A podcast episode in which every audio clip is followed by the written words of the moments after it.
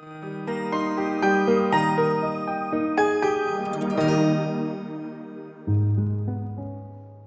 இயேசு கிறிஸ்துவின் இணையற்ற நாமத்தில் உங்கள் யாவருக்கும் அன்பின் வாழ்த்துக்கள்.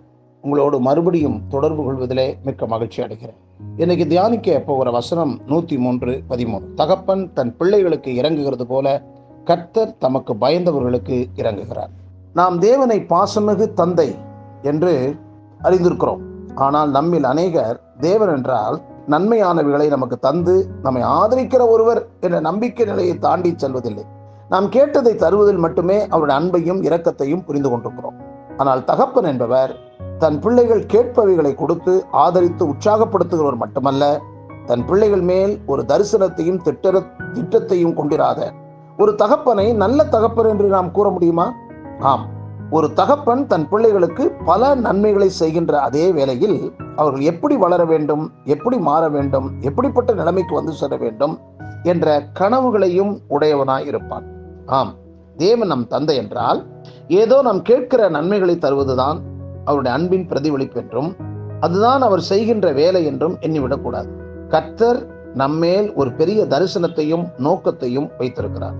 அதனை உணர்ந்தவர்களாக நாம் அவருடைய வழிநடத்தலின்படி செயல்படும் போதுதான் தேவனுடைய உள்ளம் மகிழ்கிறது.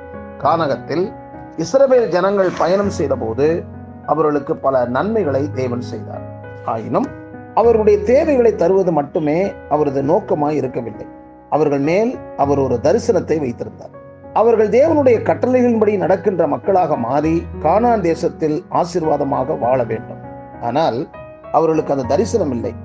கேட்டதெல்லாம் கிடைப்பதுதான் அவர்கள் அறிந்த ஆன்மீகமாகவும் அவர்களின் எதிர்பார்ப்பாகவும் இருந்தன.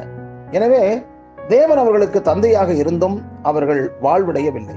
நமக்கு நன்மை செய்கின்ற தந்தையாக தேவன் நாம் அவருடைய பிள்ளைகளுக்கேற்ற தகுதி நிலையோடு இந்த உலகில் ஒரு உயர்தர வாழ்க்கை வாழ்ந்து அவருடைய மகிமையின் ராஜ்யத்தில் பிரவேசிக்க வேண்டும் என்று விரும்புகிறார். நமக்கும் அதேவித தரிசன பார்வை இருந்தால்தான் தந்தையோடு நாம் உறவு தொடர்ந்து நல்ல ஆசிர்வாதங்களை அடைய முடியும். பரிசுத்தத்தோடு தொடர்பில்லாத தரிசனமுடையவன் மேல் தேவனுடைய கரிசனை ஒரு காலம் செயல்படாது. இதை நீங்கள் இந்த வார்த்தைகளை கேட்டுக்கொண்டிருக்கிற நம்முடைய ஒவ்வொருடைய வாழ்க்கையிலும் ஆண்டவர் நம்மை குறித்து ஒரு திட்டம் வைத்திருக்கிறார். அந்த திட்டத்தை புரிந்து கொண்டு நோக்கங்களை புரிந்து கொண்டு அந்த தகப்பனுடைய சித்தத்தை நிறைவேற்றக்கூடியவர்களாக நாம் இருக்க வேண்டும். அதனால்தான் பரமண்டலங்களில் இருக்கிற எங்கள் பரிசுத்த பிதாவே பிள்ளைகள்தான் அவரை பிதாவே என்று கூப்பிடுவதற்கு உரிமை இருக்கிறது. இயேசுவை நாம் ஏற்றுக்கொண்டதனால் நாம் தேவனுடைய பிள்ளைகள் என்ற வாக்கியத்தை பெற்றிருக்கிறோம். ஆகையால் கடவுளின் தரிசனம் அவரை போல வாழ்வது அவரை போல ஜீவிப்பது அவரை போல நடந்து செல்வது அவரை போல மனதுருக்கமுள்ளவர்களாக இருப்பது அவர்களைப் போல இரக்கமுள்ளவர்களாக இருப்பது அப்படிப்பட்ட நற்பண்புகளை உடையவர்களாக வாழ நம்மை அர்ப்பணிப்போம். தேவன் நம்மை அற்புதமாக நடத்துவாராக. ஆமேன்.